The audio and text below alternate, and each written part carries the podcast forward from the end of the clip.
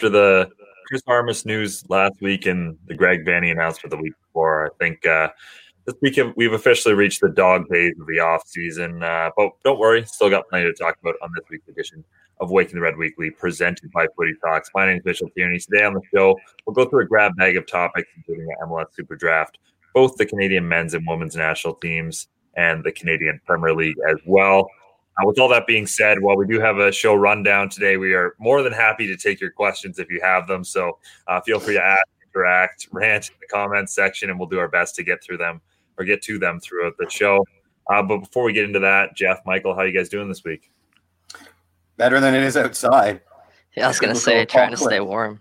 Yeah. yeah I'm gonna try and make the show run long, so maybe uh, maybe some of the snow will melt before I have to go out there and shovel it. But that's not, the hope. That's the hope. Not likely. Not likely. I don't think um, at the moment.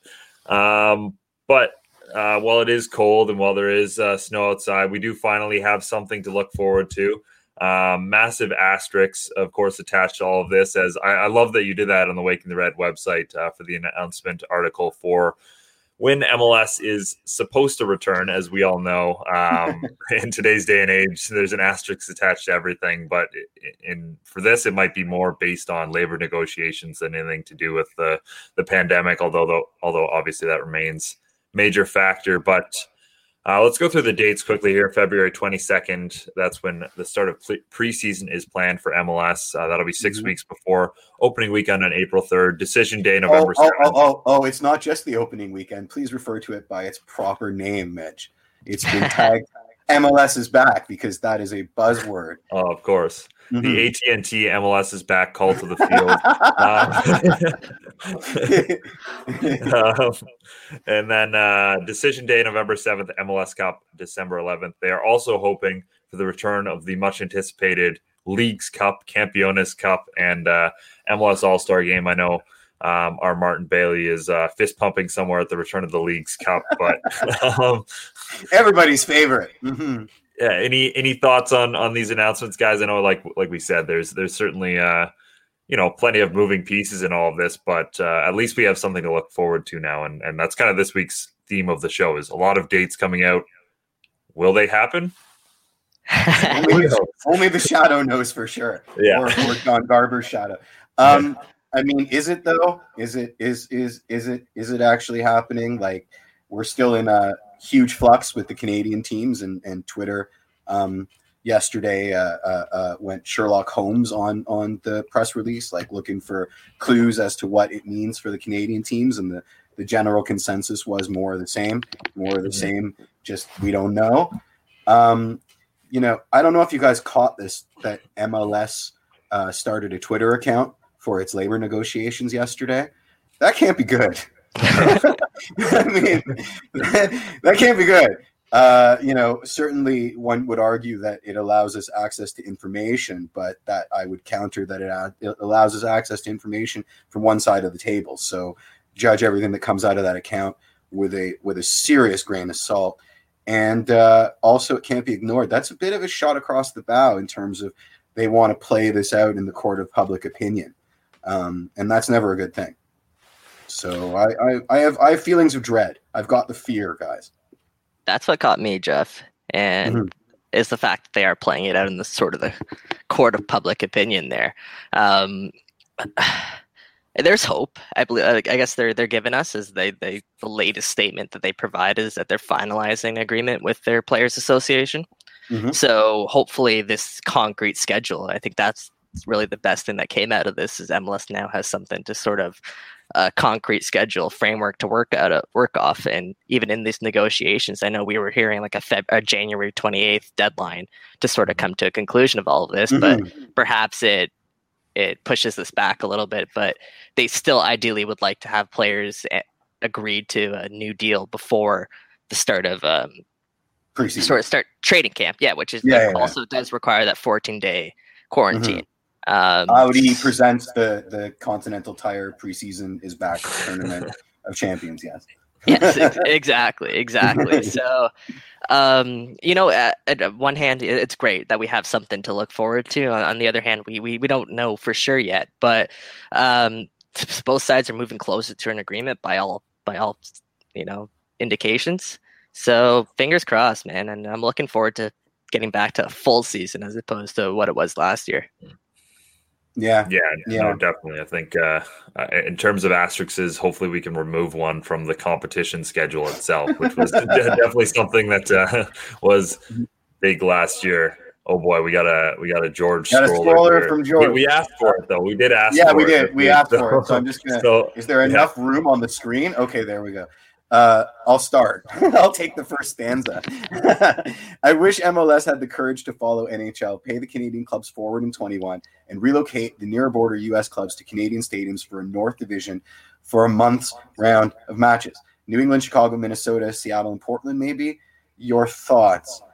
Uh, I mean, the first thought is that there, you know, NHL is obviously a lot more of a Canadian thing than MLS is, and mm-hmm. uh, you'd be asking those teams, you know, as opposed to asking the Canadian teams to make a sacrifice, which seems to be the way to go here, you'd be asking American teams to make a sacrifice and play out of market. And I just, I just don't see that happening. I don't think we have enough of a bargaining chip to do it. That being said, and again, I'm working through this as we go. Um, the situation with COVID is a lot better here than it is there. So maybe. I feel like we're back at square one again. Like we had the, mm. these conversations, like you know, it's like seven months ago, where TFC were still trying to figure out where when they were going to play, and I, I just feel like we're going to come to the same end result, and that'll be TFC setting up shop somewhere in the states, Montreal, obviously Vancouver as well, setting up shop somewhere in the states, and you know, Bill Manning left the door open to other possibilities besides East Hartford there in Rentschler Field. Mm-hmm. Um, he he said that they're considering and weighing all possibilities. So is Toronto FC going to return to the rent if they can't play at BMO Field next year? I don't think that's guaranteed. You have to consider, you know, that that is UConn foot, men's football's home stadium. So if they're playing a season there, um, TFC obviously it'd be tough for them to to coincide. Um, mm. So maybe they have to look elsewhere, or perhaps they, they there's a workaround where they can play during the off season, the college football season. But regardless, there there's some barriers again that that we we have to overcome here for TFC, and it, it's going to be it's going to come down to the last minute again because again, just, yeah. there's too much unknown. There's just too much. Yeah, unknown. I don't think it's a bad shout, George, and I think that that in terms of logistics, uh, and also in terms of just the the inescapable fact that you know Canada's been dealing with the pandemic a lot better than our neighbors to the south.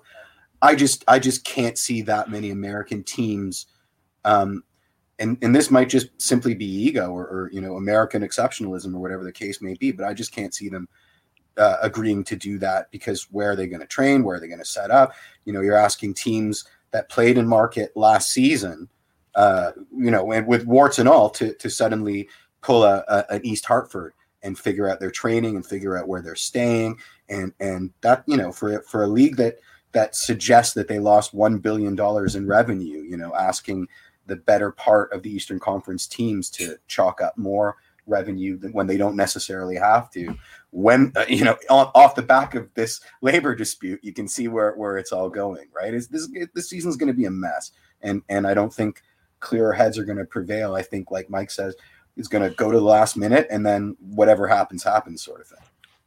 Yeah, I, I, think for the simple fact of you know quarantines, that sort of thing. Like, I don't think the American teams would want to come up here because I mean, you're looking at uh, in the NHL the whole Pierre Luc Dubois trade situation. Like, this guy's got to sit out what a good eighth of the season because he has to quarantine after being traded to a Canadian team. Like, I think that whole thing just kind of makes this a non-starter. Um, mm-hmm. I'm not on hockey Twitter, so I won. I'm, I'm guessing the response to that on hockey Twitter has been measured and perfectly rational, right? no, I actually I actually do think people kind of understand that one. In, oh, really? Really? Wow. Yeah. Color me yeah. surprised because he didn't get traded to an Alberta team. Um, right. I've just been following the, the, the, the, progress of Tony DeAngelo's burner accounts, and it's been oh boy. Let's avoid all of that before we go too far down the, the rabbit hole, even if it is incredibly entertaining. Um, mm-hmm any more points on this or uh, can we move on because uh, again like we said there's just uh, a lot of it's just up in the air right now and and we can speculate as best we can but um, i mean we um, can we can take a lot of no comfort in the fact that essentially we're being asked to do something that the american teams wouldn't do in a million years and i, I think mm-hmm. that that's the the the crux of of George's comment, which is once again we're getting the short end of the stick. I mean, you buy the ticket, you take the ride. We're playing in an American league. Uh, mm-hmm. You know, well, look at how Canadian players are treated as internationals on American rosters, right? Like, you don't have to look very far to see that the pendulum or the scales of justice, as they, uh, you know, uh, whatever metaphor you want to use, are, are permanently sort of uh, uh, not in our favor.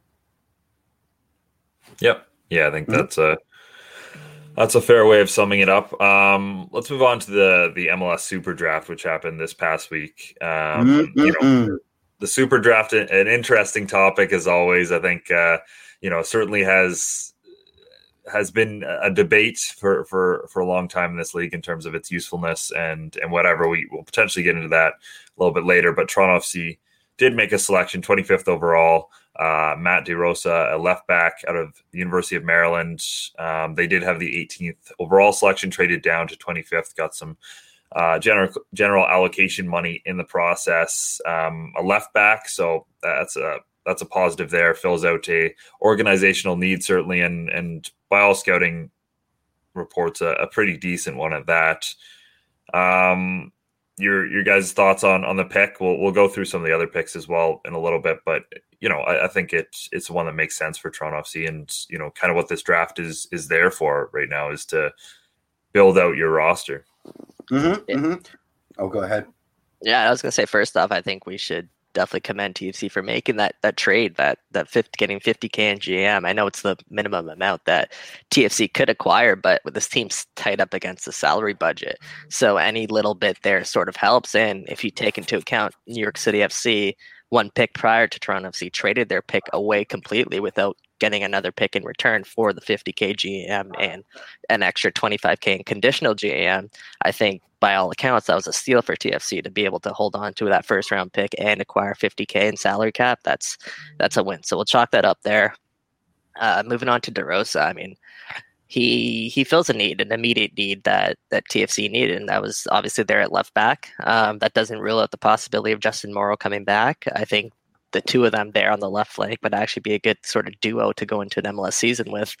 Um, I, I, have mild expectations for for Di Rosa, just because he is, you know, a rookie coming out of the Super Draft. You never know which which way that'll go, but people have mm-hmm. been saying is that he is one of the most league ready rookies ready to you know jump into the MLS right away.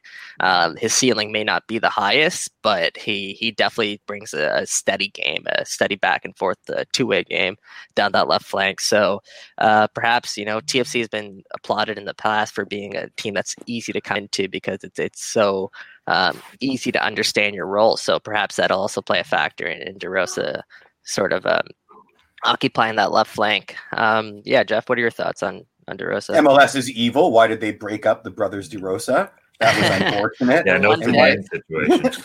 that was no good. Uh, the other thing was is is is Scarfgate. Like, did they send a box of every team scarf to every potential draft pick, and then had someone just sift through them to find the one that they were, and then then they do they have to send the other scarves back? I'd imagine, or, right? Or is there going to be like a run on Depop for like other MLS scarves from the from the draft because they're just all selling them for pocket change. That these are things that I'd like to know. Because even um, the people who were traded had had the new scarves too. So like, yeah, if a team yeah. like traded up to acquire someone, they had that scarf mm-hmm. ready. Um, it's interesting. I wonder if they yeah. did have that box. and They had to pick. They're gonna have to pick someone's brain about that. Get that. Please that do. Scoop. Please do. I really want the answer to that. I, I remember in the uh, I remember in the mm-hmm. NHL draft, like uh, like Quinton Byfield or whatever, like all his cousins running around with like different NHL teams hats and he just like given them because he didn't end up going to those teams. So I they got all the team scarves and then uh, and then some, someone some family member or friend has you know. Uh, I was say scarves are nice. yeah, yeah, yeah, yeah. I mean, but if nice, you don't uh, support the team, then you're never ever wearing it, and especially if you're the family of the kid that got drafted. Like, why is Aunt Maggie wearing a, a real Salt Lake scarf? um, this this comes up every year with the super draft, and I, I'm sure someone's answered it, but I'm going to ask again. Why does college soccer have different rules than professional soccer? What is the advantage here? I mean, what's with the endless subs and and all the different wrinkles in the college game? Why are they playing a different sport? I mean, there's it's mm-hmm. not there. Yeah, I mean, if you like minor soccer, amateur soccer growing up here in, in Canada, you have unlimited subs until I don't know, like till the semi-professional level almost. Yeah, Um, I never played without unlimited subs, and I like I didn't play at the highest level, but I played high enough that you would think we would have limited subs.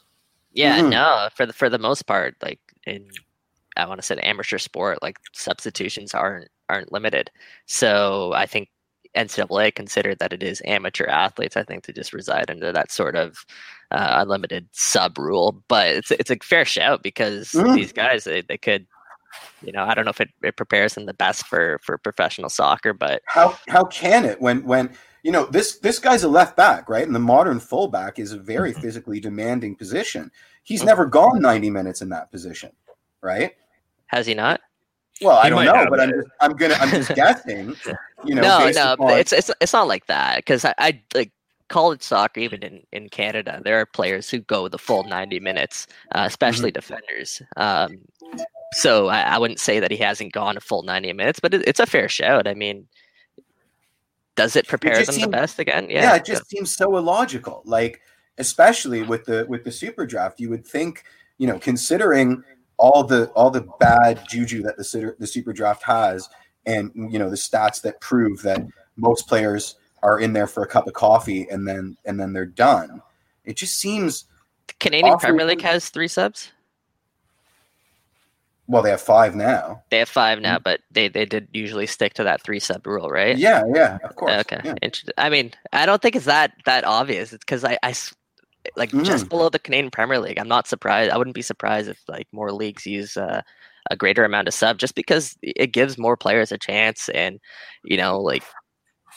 Yeah, again, it, I think that's the biggest point. It gives more players a, an opportunity, and I think that's the Mhm. goal at the amateur level is development. And uh, I think any obstacle to kind of get around that, you just kind of throw away. And I, I guess that sub rule is is that obstacle. I don't think it's really a hill to, to die on. I don't think it's fair to say it it, it takes away Hmm. from someone's fitness per Right. se, because someone Okay. should still be be fit. But I mean, it's it's a fair concern at least to, to have on your radar. I would say. Yeah, yeah. I mean, you make a lot of good points, but like I said, it always it always befuddles me because uh, you know, I I just it seems it seems so counterintuitive, but that's just me coming at it from outside.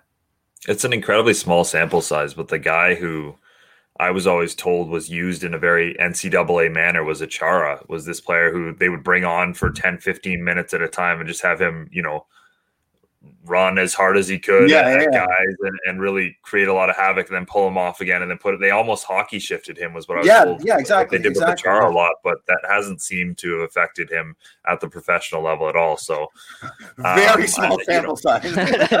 yeah, yeah, very, very small. He's a sample golden size. god. yeah, yeah, yeah. Yeah. That's the yeah, that's the thing with this guy. is He had two good games, and now everyone, or even was it just one good game? was I think it one, was two. bitch. One good One game and a good good one. preseason. Yeah, Yeah, yeah. So yeah, this guy. Uh, Yeah, yeah, I'm, I'm helping to like, bronze his statue in front of BMO later today. Exactly. Yeah, Mhm. but but nonetheless, uh, th- that is definitely a factor. Um, Toronto FC also selected Nathaniel Crofts, who's a right winger, uh, Paul Rothrock, and defender John Talon Maples. Uh, a lot of older guys. That seems to be something Toronto FC does. Is they they pick up guys who are just a little bit older than than the university age, and I think that's in some ways kind of goes to your point where they're looking for guys who are who are more ready to step in and, and play in a professional environment and maybe are getting passed over for for their age. Um yeah i think f- from the draft crop it's you know it's just another couple guys that they can add to that roster and and add some depth there in, in some positions. Mhm. So Eric G uh, threw something up, and he just says Maryland has a Great great track record of producing MLS ready players: Twellman, Edu, Omar, Mullins, Endo, De La Garza, Zusi, Sejic, Dayne St. Clair, Steffen, etc. Something about Cool. that DMV area, eh? I feel like two, three, maybe even three of the TFC prospects came out of that DMV uh, area, which is Virginia, Maryland, and DC, obviously. Um, hey, yeah, I mean, so, something's in the just like Brampton here. Maybe something's in Yeah. the water there in that that DMV area, and perhaps TFC tapped into something. Uh, Mhm, good mhm. shout there by Eric G. I mean, TFC already have you know Tsubasa Endo. I know went went to the University of Maryland, and I think Patrick Mullins there and Omar Gonzalez. I feel like TFC had one more as well that perhaps went to uh, Maryland there, and Yeah, I, I, understand what that means now because it took me five tries when Eric tw- uh, tweeted turf, I was like, "What's that?" And and then obviously the turtles are. Oh God, I lost my train of thought, but that has something to do with their university. I know it does. All right, moving on. um, I thought we only picked three guys up. I didn't know we picked up four guys. Uh, oh, oh no, later... we picked up we picked up four. The fourth was a center back. Um, okay. The name's slipping slipping my mind right now. Uh, but I got I got Crofts Rothrock. I got Crofts. He's a right winger. So who cares about Piatti? We got a new. Yeah, I think Crofts can play across the front line. It's just more that I've seen from him is he seems okay. a little bit more versatile. Just consistency was the biggest question mark with him, but he he's shown promise and consistency when you're playing five minutes. I mean, I'm gonna bring it up forever because I still don't understand it. And then we got uh, Paul Rothrock, great name, uh, who's uh, played at Georgetown. Georgetown with yeah. with Achara at the same time. Actually, I, there was a YouTube clip of them, I think, assisting to, uh, a goal to one another, and uh, that was that was pretty nice to see them link up. Perhaps there is um, some knowledge that TFC tapped into Achara there about uh, mm-hmm. about Rothrock. Oh, really? Really? All right. So it's a terrapin. I don't like the Grateful Dead. So it's not in the back of my head constantly because of their record Terrapin Station. I think that that's the secret why people make that association so quickly is that they all love the Grateful Dead. Maryland's mascot, the Terrapin. Jeff, come on. All right, I'll, I'll never forget again. I promise. Until next week. We got um, a lot of Maryland fans in here, eh? Well, well. Big Maryland I, show. I think the last thing I wanted to to touch on with the super draft is kind of the Philadelphia Union thing, right? They kind of just, kind of just uh, flexed on everyone and pulled completely out of the draft, and we're like, we'll just bet on our young kids. Which, mm-hmm. uh, again, I think it is a case by case basis. Philadelphia has a great academy; they've shown uh, a good ability to bring in academy kids, make them part of their um, part of their first team roster. I'm not saying that Toronto FC doesn't have a great academy. I think they do, but you know, you're getting free players and you're getting a left back, which Toronto FC doesn't really have that player in their academy right now who's ready to step in. Why not get a, a guy who's played at a solid level, you know, essentially for free? Take a look, see what this guy's about. And I, I, you know, again, Eric G just mentioned them. There's a lot of good players still in the super draft as as early as last year. I mean, St. Clair could be Canada's starter. Alistair Johnston. Yeah, yeah. Alistair Johnston. Yeah. Even yeah, even the Canadian guys, John Buchanan. Yeah, yeah, there's, there's so many um still solid I, I personally I think it's it was so stupid of them to to do that. I understand yeah, yeah, I see social media message. I understand all of that. But with that being said, TFC acquired 50k in GAM and still kept all like four picks. Mm-hmm. Like mm-hmm. yeah. they, they accomplished the same thing that Philadelphia did accomplish, and they got to take a gamble on four players. I think it's just I think it was pretty stupid of them and pretty early oh, yeah. for them to jump the gun there. Oh yeah, I, have saved that tweet. I've bookmarked it so that yeah. I can submit it to tweets. I hope, I hope one of those draft picks yeah, yeah, and just varies on them, and uh-huh. I would love to see that. I mean, they've, they've sold half their roster away, right? Like this is not the same team that won the Supporter Shield last season. So all that bluster, I hope it pays off for you, Philadelphia, and, because and, otherwise you got a huge bullseye on your back. So and Philly has Philly has a good academy. They have a lot of good really good up and coming prospects. Obviously, the the two that they sold last season, Mark McKenzie and Brenden Aaronson. Mm-hmm. But that being said, I I'd, I'd, put TFC up there right with them. It's not like Philadelphia has the best academy in all of MLS. They they don't have any reason to be flexing like this. I, mm-hmm. I think I think uh, I think this this one might come back to bite them. I yeah, Jeff, so. uh, you are the you are certainly the pettiest among us. I expect full, full report at the end of the season. All the I, it's bookmark. It's bookmark, baby. Let yeah, me tell love you. That, okay? Love that. Yeah, yeah, yeah. yeah. I, um, I can't wait to throw it back in their faces. Yeah, yeah. So definitely, uh, definitely something to watch for uh, coming out of this year's Super Draft is is the Philadelphia Union. But uh, let's let's continue on here with our grab bag show. As I said, uh, let's talk some Canadian national team because they had a camp didn't really go as planned. Uh, they had initially planned to scrimmage the United States in a pair of matches, but unfortunately that got canceled. Um, they had some inconclusive COVID tests in the camp and decided, you know, we're not going to risk it here. Um, all those thankfully came back negative, but it ended up Canada playing an inter squad game. Um, not, I mean, again, we got limited look at this, but the the one standout player from that for me from a Toronto FC perspective was Jayden Nelson, who mm-hmm. looked really really good in that game. Again, playing against uh, a lot of veterans on the Canadian side. uh, had an assist uh, on the only goal in that game to Derek Cornelius, and yeah, I, assist, I mean, yeah, it's it's really positive for him coming into what I think is an important year, new coach um, at a position where Toronto FC don't really have a lot of depth. It is big confidence builder, and that's part of the importance of having a camp like this is to give these guys, you know, just, just a chance to play right now. And uh, yeah, you, you guys get out of the house, just a chance camp. to get out of the house, basically. I yeah. think. Um, mm, go ahead. I think bef- before the end of this 2021 MLS season, I think Jayden Nelson is going to be an everyday starter for Toronto FC. Um, I I think that the talent is is through the roof with this kid, and he's growing. He's he's at an age where his body's growing a lot. Um, and he's becoming more mature in his his decision making. We saw at the Canada camp that that first time cross was this weak foot, low driven right across the penalty penalty spot. That is that's money in any league that you play in. Yeah. If you're able to drive a ball like that, again with your weak foot, like the defender's not really expecting that first time to come across, and you're able to find the ongoing attack. That again, that's that's money, especially when you play with the likes of Jozy Altidore, Denayo Akinola, the guys who crash the top of the box like that. Um, Even Mullins. Yeah, exactly. Even Patrick Mullins again, like if you can provide that level of service with the also the potential of taking any defender on the league 1v1 and netting a goal on his own potentially like again the sky's the limit with this kid i'm so excited to see to see what he's going to produce next year i loved Schaff. i loved mm-hmm. i loved what Schaff brought to that to that scrimmage um and oh my god did you see noble okello huge noble okello is absolute unit absolute unit i think james uh, said said last time on the show, I think he has the physique to go anywhere that he wants in, in world mm-hmm. football. He has that mm-hmm. frame and he has that stature. And hey, from that, from a central midfielder, if you include the touch and, and the, the passing ability on that, that's that could be a, a dangerous product. So if he if Okello yeah. pans out, he he has all the tools. But yeah, continue, Jeff. I need I need to see some Noble this year. I need to I need to see some of that. Like I'm very very excited. Uh, my question is is is is another theoretical one because I don't play soccer.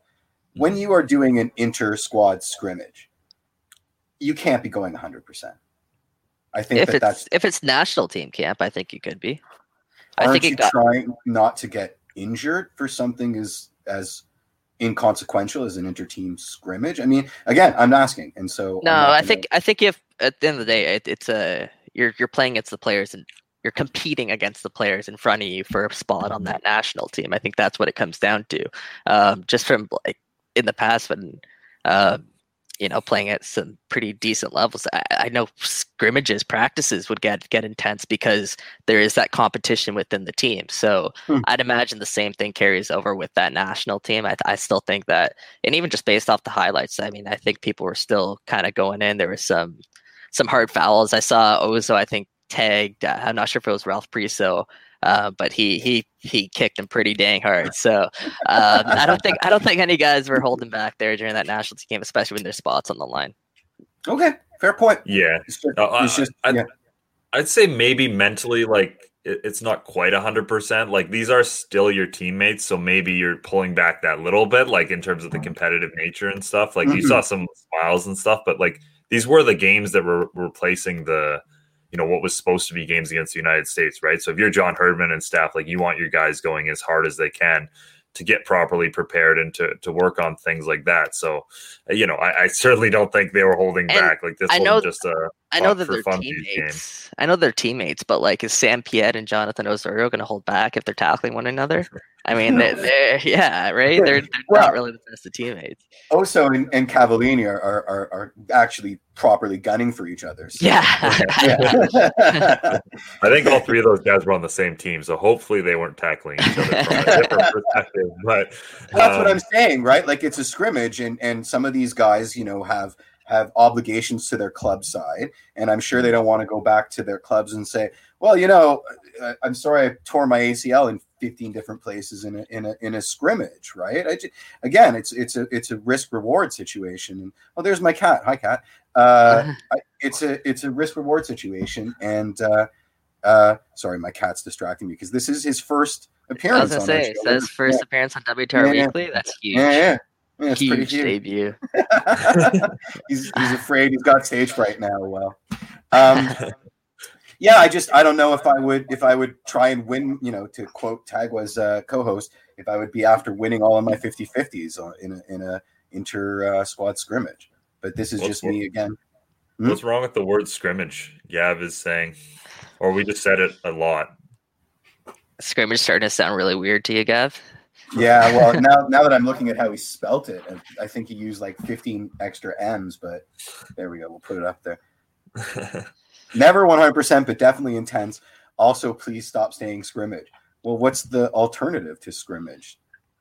Inter squad game. I don't know, red white game. Anyway, I think we've uh Mhm. I think we probably exhausted the the take on that. Other than I, I did want to say, like, yeah, the Shaffelburg Nelson stuff is promising because again, that's that's stuff that Toronto FC was missing a little bit last year was that ability for their their wide players to beat guys, and um, both those guys showed a ability to do that during this camp. So hopefully that continues going into preseason and and hopefully next season as well because certainly the more options Toronto FC have with that would be good. Um, let's switch national teams here. Talk about the women's national team. Bev Priestman calling in her first roster ahead of the She Believes Cup in February. Uh, 29 player camp, and as expected, she's getting a wider look at at some of the options that she'll have with the national team. Uh, Bianca St. George, Evelyn Viens, Jordyn Listro, Rylee Foster, and Samantha Chang getting their first call ups, um, as well as some young players coming in, Jade Rose and Olivia Smith, who have been called in before. Um, I think Olivia Smith might have made her first game, but I don't think Jade Rose has played at the senior level just yet. So, um, yeah, I think an exciting roster. I mean, you've got that mix of young players, you've got some new players who've been impressing overseas and, and at home, um, or at least in the United States. So, it's, it's a good team, and uh, I'm excited to see what they can do at this at this tournament. hmm There's gonna be competition for for Yeah. those spots. Uh, it's gonna be a competitive group. I think 29 players were called into this this training camp roster, um, and they have to cut it down to 23. And if you take a look at the names that are on that list, it's it's not gonna be an easy easy cuts. Obviously, you mentioned the the six players who were first time call ups, but there there's some talent there, even though.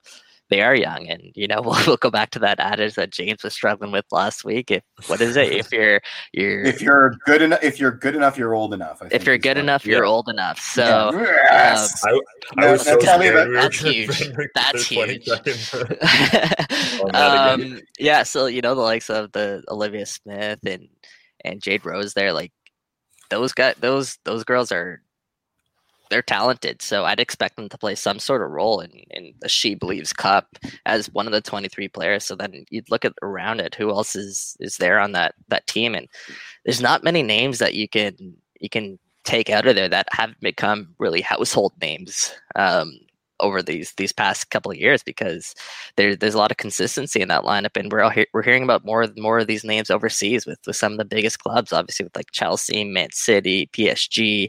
Um, the, the list goes on and on. Tottenham as well. Like we have a, a lot of talented females that are coming up, and it's an exciting time. And it's going to be an interesting time for for Bev Priestman because it's it's a big test for her because I believe that the Canadian women are at a time right now where they can they can take advantage and they can actually make a run here. And they have a chance to you know bring bring something home that that's maybe even better than bronze. And again it's a way that it's something that can go either way. It can go either really bad or it could be really good. Um, and i think bev priestman her first you know shot at the helmet it's going to be an interesting time It's a tough group, right? It's like Brazil, Japan, and one other team in our. the United group? States. and the in the she believes Oh, yeah, Cup, those guys. Yeah, yeah, yeah. Yeah, yeah. In that tournament, yeah. That I think that's just more of a, a warm up. I want to say towards gearing towards Tokyo 2021. Hopefully that that still goes down. But um I think that again that the, their main objective is is the Olympics and the Women's World Cup moving forward. I hate that name. She believes Cup. I absolutely hate it. I'm really not a fan. I just it. Yeah. Why? Seems, it just seems so pedantic. The She Believes Cup. I just I don't like the turn of phrase. Uh, but I, the, I'm not going to talk too much about that. It's just you know it's not the best tournament name. They can come up with a better one, unless it's sponsored by She Believes, which I've never heard of as a brand before in my life. So Yeah. I was gonna say all the other tournaments are just sponsored by stuff, so it's not like I don't see how this is any worse than I don't know. But I don't know what she believes is. Is it a is it a non profit? like am I making fun of like a charity or something? you could be making fun of a charity right now. Yeah, I really, I really hope not. All right, whatever. It's snowing outside. What's that? A unicorn? Uh, oh man, that's funny. Yeah, but you did mention one thing, which is that we hope the Olympics will happen, and that's unfortunately looking increasingly uh, less likely. Um, reports out of Reuters, that uh, and other outlets suggesting this summer's Olympics might get canceled uh, due to pandemic concerns, of course. Um, I, you know, obviously a lot of disappointment. I think we all wanted to see what the Canadian U23 men's side could do. Um, we all wanted to see. I, I, think it's obviously bigger for the women's game, of course. That's a massive tournament for them, and uh, Canada's been preparing for that for a while. So that that's what would really be disappointing if these games got canceled. Is this opportunity for this very good Canadian side to try and So medal for third tournaments in a row. Yeah. So we'll see. I Mm. hope you know. I almost hope that if it doesn't happen, um, at least on the women's side, you know, they create another tournament with the with the top teams in the world. I don't know what they do in a one-off situation, but you know, I, I don't see why not. Because the, the main concern over the Olympics, obviously, is like so many sports, so many countries, so many athletes yeah, not yeah. to mention all the the staff and everything else that it takes to have both a secure and safe Olympic Games in a non-COVID time. Um, but I, I could see how they could do some kind of bubble tournament just for the international side. So hopefully something happens this summer. Yeah, yeah. I mean, we were discussing before the show started that Florida graciously stepped in and said that they would be willing to host the Olympics just in case, which I'm all for. I think that would be fantastic. I can only imagine the the absolute chaos that that would be, especially with so little uh, time on the on the back end to organize venues and stuff like that. It would be terrific. Um, but uh, I mean, I feel bad for the athletes that have that have found ways to, and I'm, I'm not talking about soccer athletes. I'm talking So about- bad. Yeah, like the guys that have found ways to train, you know, despite the pandemic, and now they're looking at a four-year layoff in between opportunities to compete uh, on in the, on the Well, Olympic stage. You had you had those athletes that were preparing for the four years for 2020, and Mhm. then you got to think that they their whole training schedule they were they were primed to be in their their peak, you know, athletic fitness level at in 2020, and then that got pushed back a year. And this is most of these athletes probably aren't funded uh, Mhm. very well, or you know No. they they're not. Or if uh, they are, it's always a, it's constantly in flux because you know when people start closing the purse strings, especially if there's a- Exactly. so- Exactly. So yeah, so then that gets pushed back a year. So they have to figure out what they're going to do for the next 12 months to make sure they still stay in that peak, you know, form in during a pandemic Mhm. and, you know, obviously plan towards going to the Olympics and whatever. And then you hear that this might happen and that's Yeah. just Yeah, I can't even, I, my heart goes out to them because I can't heart even goes out to imagine. sure. Yeah. I'm sure the individual sports are going to try and do something in order to to maintain the status quo as best as they can. But the Olympics are the Olympics. I mean, and and it's you know some of these athletes are going to miss out on the opportunity to compete and if, in their primes, and that's if we want to relate that we want to relate that back to Canada soccer and just the Please. Canadian women's national Canadian women's national team. I mean, Mhm. think about someone like Erin McLeod, who is Yeah. turned 37, I think it was this year. Um, and even Christine Sinclair's 37, but she's still performing. Erin McLeod's, you know, battled a lot of injuries in, in her recent years. And she obviously was the first choice goalkeeper for, for Canada before going down with injury. Mhm. Um, and, you know, was this her last kind of pushback towards, you know, making that, that Olympic games and being, being part of that, that squad? And, you know, if, if the Olympics does get canceled, what's going to happen with her? You know, Yeah. it, it's a, it's, it's really, really sad to think about, like just to bringing it down to each and athlete individually as opposed to Mhm. you know the whole Canada soccer. It- It's just it's really heartbreaking, and uh, we wish we wish them the very best, and we hope Yeah, that they can put together some sort of competition if uh, the Olympics does get canceled in 2021. Yeah, this would be. I mean, I'm, I'm guessing here, but no, no, because it went, it went in World War II for a little bit, and then I'm just wondering if this is the first time that the Olympics has been canceled in the modern I- era. I, d- I wouldn't know that. You're testing Yeah, I don't know Olympic offhand. history on that. Yeah, I don't. I don't know offhand. yeah, maybe somebody smarter can can chime in in the comments, but it's certainly not. It doesn't happen often. I mean, that's that's Mhm. self-explanatory. Let's not forget Canada Olympic gold medalists at one. I want to say 1920. I'm not sure. Well, in, in the 1920s, we won a soccer men's gold medal, so that is still technically our greatest soccer accomplishment of all time. My greatest Um, Olympic accomplishment is the Archie uh, or Betty and Veronica issue where they go to the Calgary Olympics and, and ski. That was a great issue. I don't remember that episode of Riverdale, but at any rate, Riverdale. Riverdale's not Archie, man. Riverdale's I told you Uh, guys so this would be a grab bag of, of topics on this week's show. Um, let's let's move on. To Hmm. I more can discuss last night's Bachelor for at least another 20 minutes. so. oh I- I- Yeah, I haven't watched it yet, so we'll have to. Uh, we'll, You we'll have to, fool. we'll have to- that'll be an after show discussion. Mhm. Um, let's let's move on to one last bit of good news, and that is the Canadian Premier League hoping to return for a full season, May twenty second. Um, that's the Victoria Day long weekend. They're hoping to have supporters in the stands as well. We'll see where they get to on that. Obviously, a lot of things, um, you know, up in the air on everything that we've talked about in today's show. But good news, I think, uh, you know, the Island Games definitely built some momentum back up for this league, and as close to they can get to a full season next year is is important, of course, because you know it, everything we saw this year was so truncated and, and like small from the Canadian Premier League. A lot of the players I wanted to see. Um, a lot of the, the guys that I think could have a future in, in at higher levels, you know, they only had such a small sample size for themselves. So I'm excited to see what you know some of these guys can do over a full season. Mm-hmm. Yeah, I think I think May 22nd is ambitious. I think fans in the stands is beyond ambitious. But you know, I'm I'm a cynic by nature. Uh, uh, we have no date for the for the for the the Can Champ final, and like absolutely no even potential for a date, and and we're running out of weeks.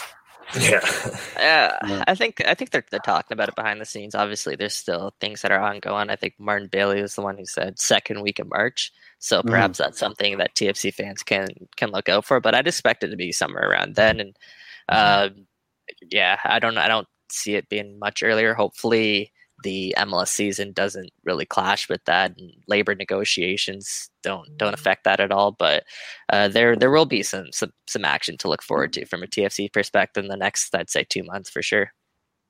Yeah, one of the concerns about that, of course, is the international break as well. You know, you've got, of course, World Cup qualifiers. You've got Osorio, um, guys like that who are written in March pen in the Canadian squad. is the international break. Yeah, so if they can avoid that, that'd be ideal. So TFC aren't Mhm. missing some of those guys. Yeah. Um, And I also want the narrative that Armas's first gig, first game, he Wins could win trophy. silverware. Like Yeah. I, I, I, I really want that. I mean, I know that it's such a such a lower, so so much lower on the totem pole of concerns, but I, I that would be amazing. that'd be a good Mm. start. Yeah, that'd be Yeah. a positive start to your tenure, and hopefully that that would carry over into the season.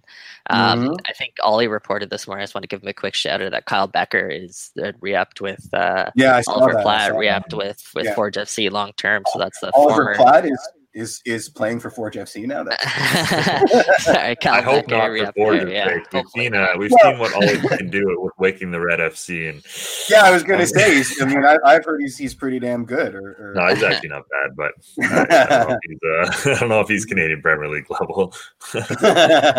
That's hilarious. Uh, but yeah, shout out to that uh, TFC draft pick, and um, hey, he's he's done great stuff with Forge, and he's he's really cemented a spot there in his lineup. Uh, George there Yeah. has a has a question. It's Canadian Championship location on neutral ground, and are they going to be playing with an orange ball? Oh, yeah, I hope I hope for Dude, the they can orange play with a purple ball for all I care. I just I just want to see some damn. yeah, we're Footy, if, um, if the Canadian Championship when it does go down, where do you guys think it would happen? I, I got to say BMO, no. I I had heard some things that maybe out west was what they were looking at. Um, that was, of course, months ago when we thought it was going to be played after TFC's season. Mm-hmm, Um, but yeah, I I don't know. Like in terms of weather, that would probably make the most sense. But I think if you're Toronto FC, you're pushing heavily for it to be played at BMO, and then if you're Forge FC, you're pushing pretty heavily Yeah, for it not to be played at BMO. So we'll see. yeah.